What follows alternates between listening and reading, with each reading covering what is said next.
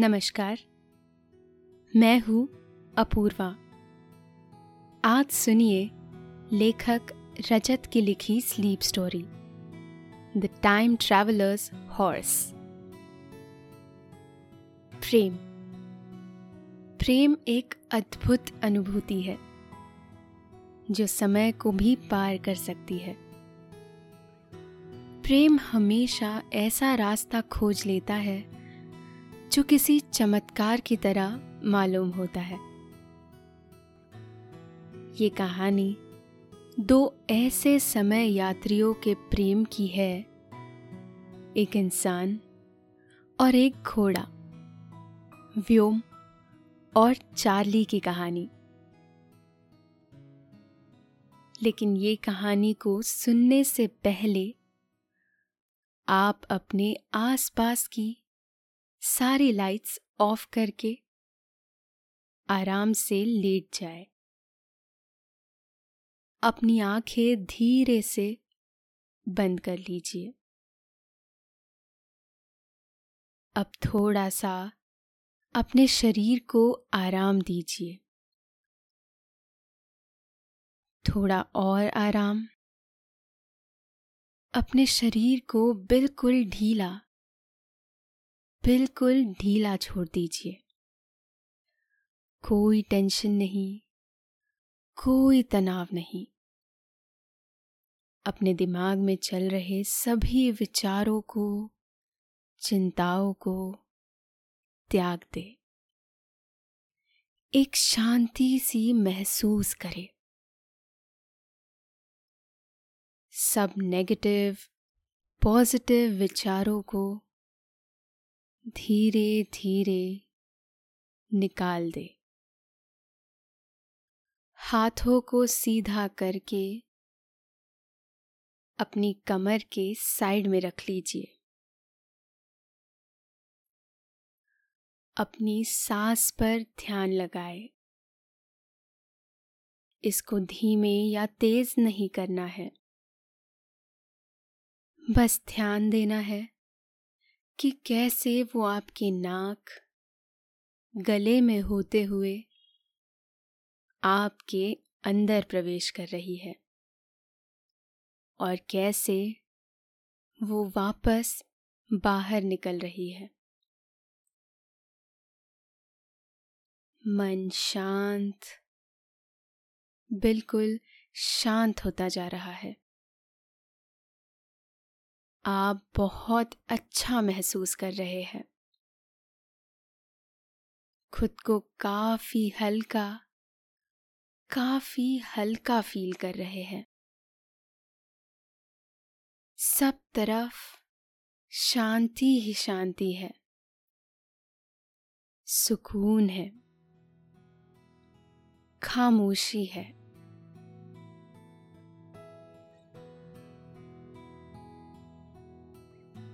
चाँद के किनारे से नूर के धागे खींचकर मैं उसमें कुछ सितारे पिरो दूँगी माँ ने अपने बेटे को सुलाने की कोशिश करते हुए कहा। ये सुन बेटे ने कहा, और मोती मोती भी तो चाहिए ना माँ? माँ ने हाथ को गाल पर रख एक अंगुली से सिरहाने को थपकारते हुए, यानी कि सोचते हुए कहा हाँ क्यों नहीं? उसमें कुछ मोती भी डाल देंगे। बता, कितने मोती चाहिए? बेटे ने हाथ से इशारा कर बताया और कहा, इतने मतलब आधे सितारे आधे मोती। उससे मेरा प्यारा घोड़ा बड़ा सुंदर लगेगा। मैं जब भी घोड़ा लाऊँगा, उसे हम ये पहना देंगे। सही कहा ना माँ? माँ ने बेटे को दुलार करते हुए कहा, बिल्कुल सही कहा। तू भी प्यारा। और तेरा घोड़ा भी प्यारा। व्योम ने अपनी आँखें खोली और बचपन की इस सुनहरी याद से निकलकर वर्तमान में आ गया। समुद्र तट पर बैठे व्योम को एकाएक अपनी माँ की याद आ गई, जब वो अक्सर माँ से कहता था एक दिन वो घोड़ा लाएगा और उसके साथ दुनिया की सैर पर जाएगा। व्योम एक युवा नौजवान है और एक होडोर नामक आइलैंड में अपने घोड़े के साथ रहता है, जिसे वो चार्ली कहकर बुलाता है। इस आइलैंड पर ज़्यादा लोग नहीं रहते। शायद इसी वजह से ये बेहद अनोखा और खूबसूरत आइलैंड है। रात के करीब नौ बज रहे होंगे। व्योम सुकून से भरे इस माहौल का लुत्फ उठा रहा है। आसमान पर से चाँद और तारे समुद्र में झाँक रहे हैं। और व्योम समुद्र में लहरों के साथ हिचकोले खाते उन्हें ताक रहा है। यहाँ से कुछ दूरी पर ही उसका घर है, जहाँ रेत खत्म होती है और हरियाली शुरू होती है। वहाँ एक खूबसूरत घोड़ा चार्ली घर के बाहर घूम रहा है। चार्ली का रंग भूरा है। और कान के बीच में से गर्दन की ओर जाते, लहराते बालों का रंग और पूछ के बालों का रंग काला है। चार्ली की उम्र लगभग बारह वर्ष होगी। घास चबाते हुए चार्ली ने व्योम की तरफ़ देखा और कुछ सोचने लगा। व्योम से मिलना मेरे जीवन का सबसे कमाल का अनुभव रहा है। इससे बेहतर मेरे साथ आज तक कुछ नहीं हुआ। चार्ली ने अपना चेहरा नीचे किया और फिर से घास खाने लगा।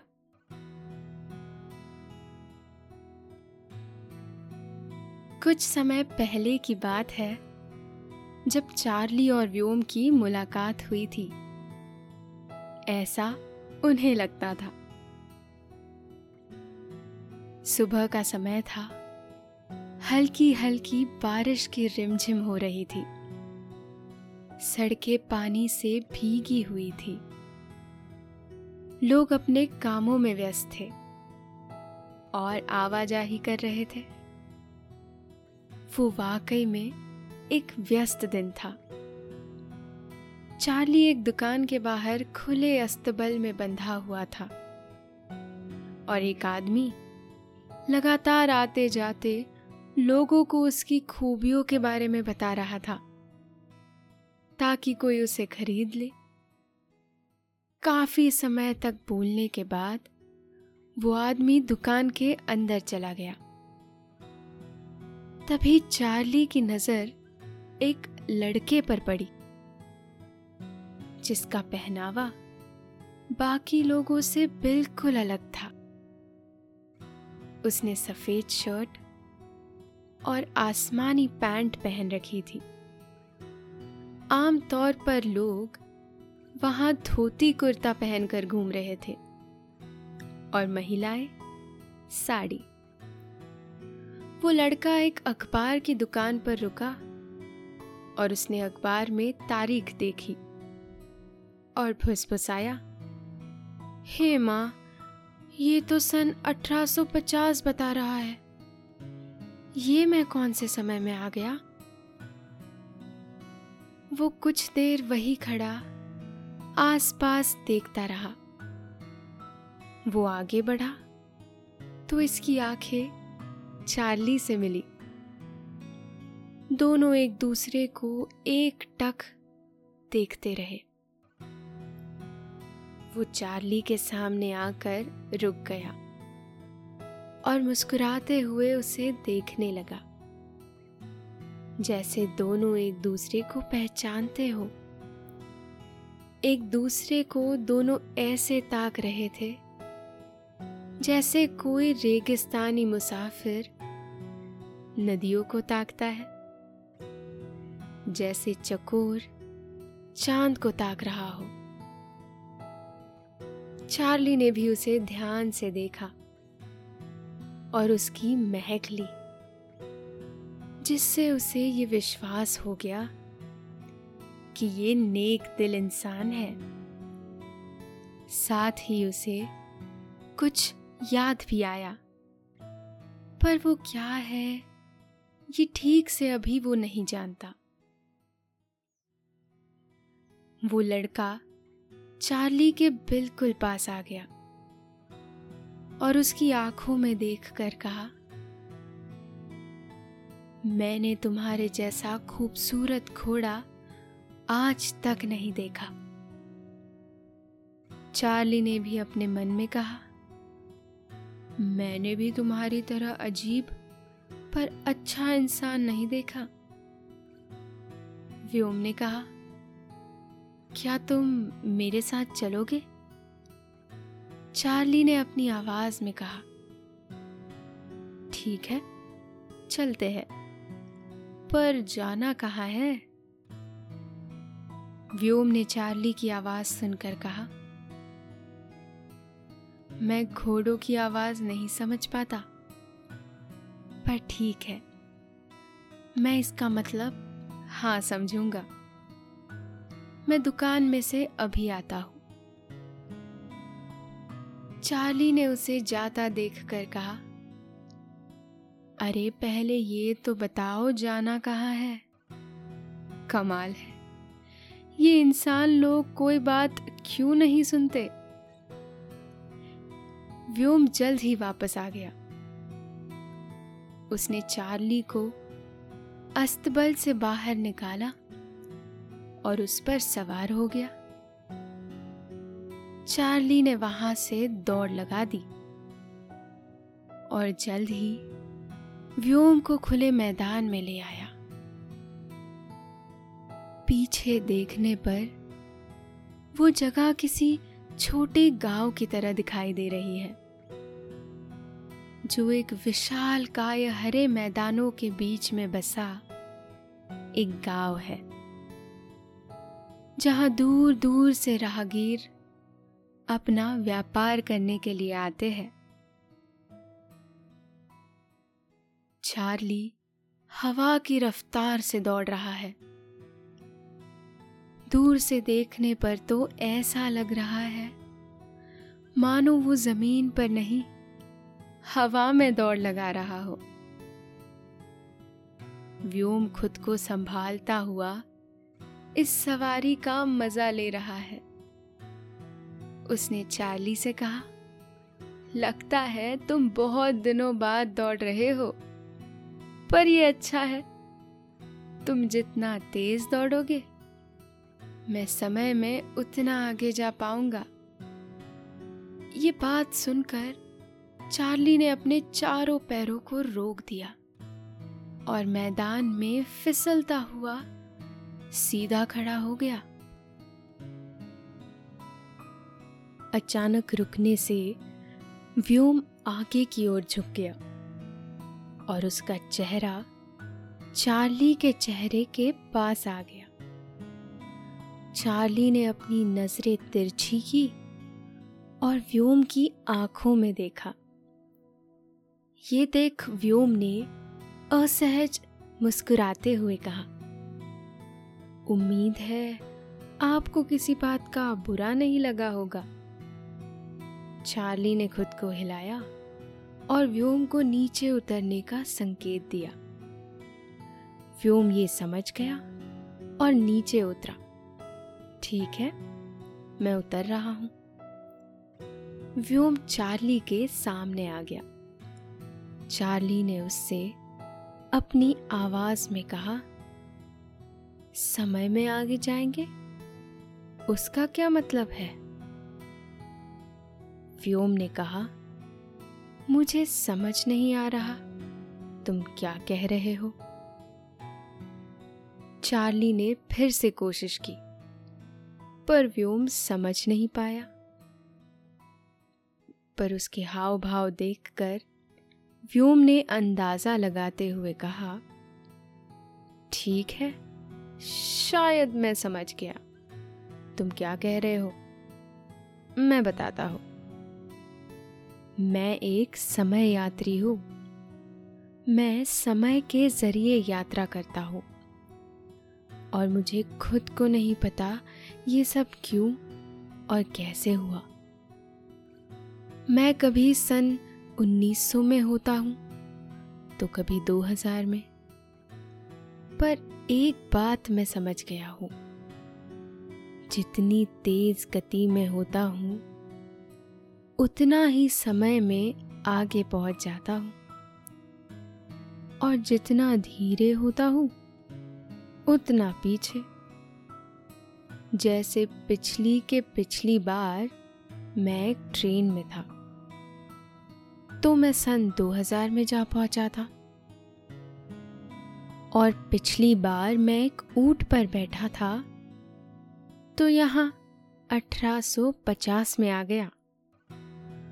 और जब मैं एक जगह ठहरा हुआ रहता हूँ, तब मैं कहीं नहीं जाता। इसलिए मैं अभी एक जगह खड़ा हूँ। और एक बात, मैं कहीं भी चला जाऊँ, तुम इसी समय में रहोगे। तुम आज़ाद हो। जहाँ चाहो, वहाँ जा सकते हो। मुझे तुम्हारी मदद की ज़रूरत है। मुझे 2022 में जाना है। मैं वहीं से हूँ।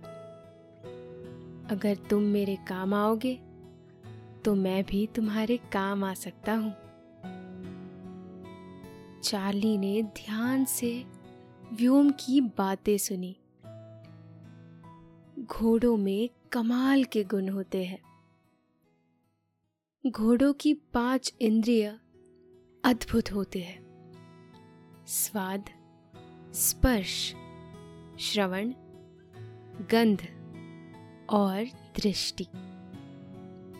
और वो समय आने पर सिक्स सेंस का भी सहारा लेते हैं।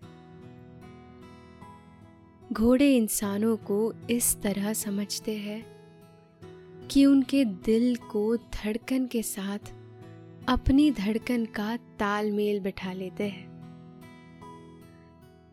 चार्ली ने भी अपने गुणों का प्रयोग किया और समझ गया, व्योम को वाकई मेरी मदद की ज़रूरत है। इससे भी ज़रूरी उसे ये महसूस हुआ, व्योम एक अच्छा इंसान है। उसने व्योम को इशारे से खुद पर बैठने को कहा।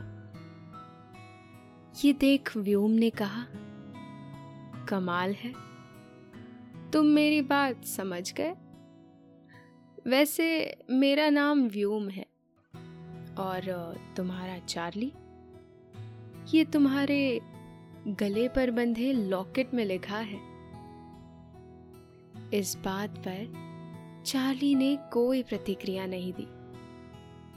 जिसे देख व्योम शांत होकर चार्ली पर बैठ गया और चार्ली ने दौड़ना शुरू किया। उसने अपना पूरा ज़ोर लगा दिया। वो इतना तेज पहले कभी नहीं दौड़ा था। ना ही व्योम ने किसी घोड़े को कभी इतना तेज दौड़ते हुए देखा था। दौड़ते हुए चार्ली ने महसूस किया। उसकी आँखों के सामने सफ़ेद रंग छा रहा है। उसे सामने हरा मैदान नहीं दिखाई दे रहा। उसने कुछ सोचकर एक छलांग लगाई।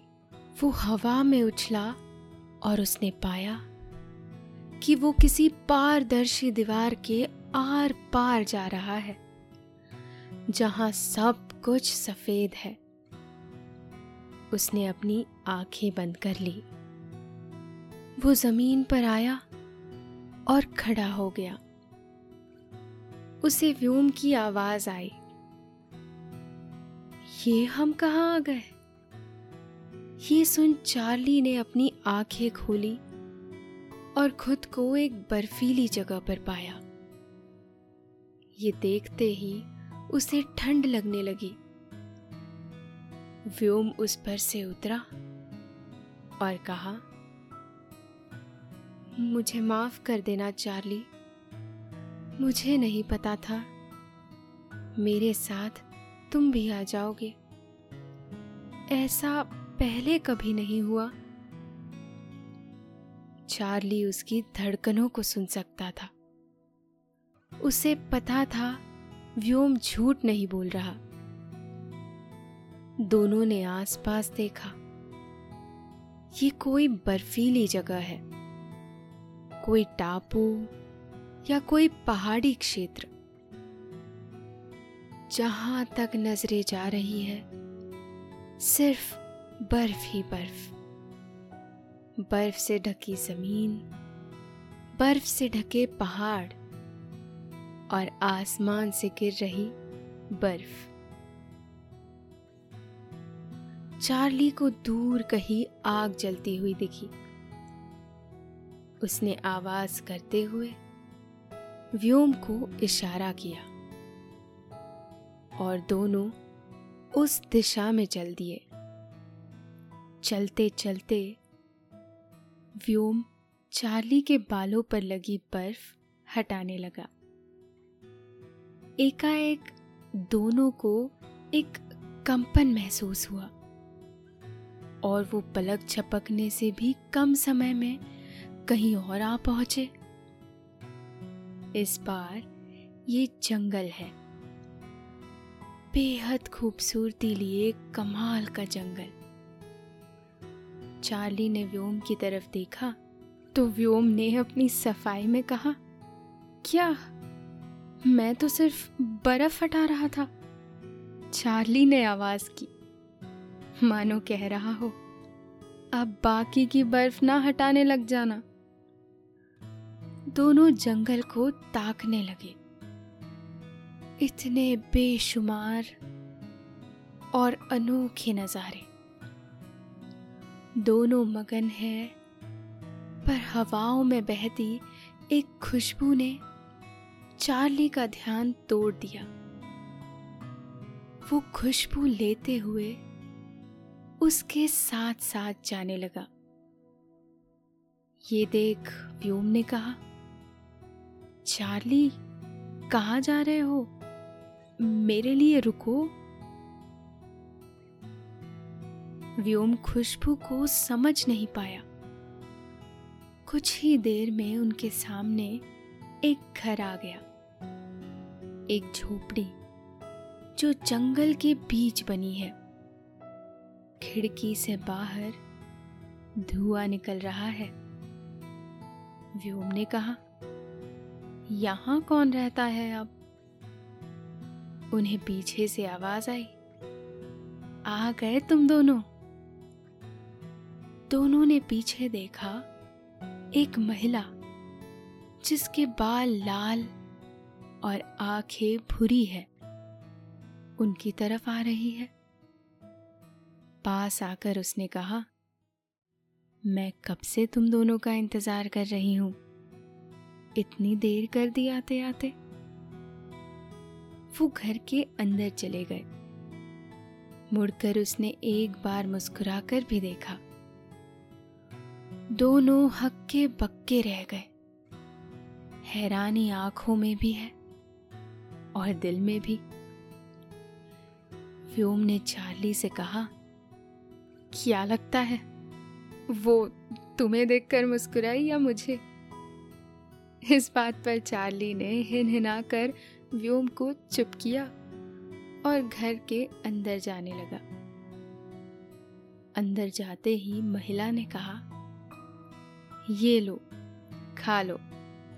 मैंने चने बनाए हैं। खाते खाते व्योम ने पूछा, आप, हम दोनों को कैसे जानती हैं? और, हमारा इंतज़ार कर रही थी मतलब? उसने कहा, मेरा नाम सुरेखा है। मुझे पता होता है कौन आने वाला है। और कौन जाने वाला। मैं हवाओं को पढ़ती हूँ। मुझे इसमें महारत है। इन हवाओं में सदियाँ बहती रहती है। बस कोई देखने वाला होना चाहिए। क्या आप दोनों को अभी तक याद नहीं आया? व्योम ने कहा, क्या याद आना चाहिए हमें? सुरेखा ने कहा तुम दोनों ही समय यात्री हो। व्योम ने चौक कर कहा, क्या? हाँ मतलब अभी ये मेरे साथ है, पर पहले तो ऐसा नहीं होगा, है ना? सुरेखा ने हँसते हुए कहा, तुम्हें तो कुछ भी याद नहीं आया, पर चार्ली को याद आ गया है। तुम जब छोटे थे, तुम्हारी माँ ने एक घोड़ा दिलाया था, जिसका नाम भी तुमने चार्ली रखा था। व्योम ने कहा हाँ पर वो तो बहुत पुरानी बात है। कुछ देर सोचते हुए व्योम ने कहा तो आप कह रही है, ये वही है? सुरेखा ने कहा हाँ ये जंगल में एक दिन खो गया था और किसी तरह से दूसरे समय पर पहुँच गया। व्योम के सामने बचपन की सारी यादें घूमने लगी। उसने चार्ली की तरफ़ देखा। दोनों की आँखों में खुशी के सितारे उतर आए। व्योम ने अपनी नज़रें झुकाई। और एकाएक चार्ली को गले लगा लिया। चार्ली ने भी आवाज़ करके कुछ कहा। सुरेखा ने आगे कहा व्योम तुम अकेले नहीं थे जो समय यात्रा कर रहे थे। वो चार्ली भी था। जितनी जगह तुम गए हो, उतनी जगह ही चार्ली भी गया है। व्योम ने कहा, पर हम समय यात्रा कैसे कर पा रहे हैं? वो भी साथ में? सुरेखा ने बताया, इसका असली राज तो चार्ली को ही पता है। शायद ये सब चार्ली और तुम्हारे दिलों के मेल की वजह से हुआ है। चार्ली की धड़कन तुमसे इस तरह जुड़ी हुई थी कि वो तुमसे मिलने के लिए किसी तरह से समय यात्रा में कामयाब हो सका। असलियत में, वो चार्ली ही था जिसकी वजह से तुम समय यात्रा कर रहे थे। ये तुम्हें हर बार अपने पास बुला रहा था। पर समय किसी की कहा सुनता है? वो हमेशा तुम दोनों को कोई अलग जगह और अलग समय पर लाकर रख देता। पर चार्ली ने हार नहीं मानी। ये इसके प्यार का ही नतीजा है जो आखिरकार तुम मिले। 1850 में और अब तुम 1600 में हो। व्योम को सब समझ आ गया। वो अपनी धड़कनों से, चार्ली की धड़कनों को मिला हुआ महसूस कर रहा था। दोनों रात भर जंगल में साथ में बैठे रहे। और पता नहीं, दोनों को कब नींद आ गई। जब वो सुबह उठे तो खुद को एक आइलैंड पर पाया, व्योम के घर के बाहर। दोनों खुशी से चहक उठे और दौड़ने लगे। ये वाक्य बीते काफ़ी समय हो गया। व्योम को पीछे से चार्ली के आने की आवाज़ आई और चार्ली को व्योम की प्यार भरी धड़कनों की व्योम ने खड़े होकर चार्ली को गले लगा लिया। रात नींद का रिश्ता ऐसा ही है, जैसे आसमान और चाँद का। एक बार फिर यही रिश्ता निभाने रात नींद लेकर आई है।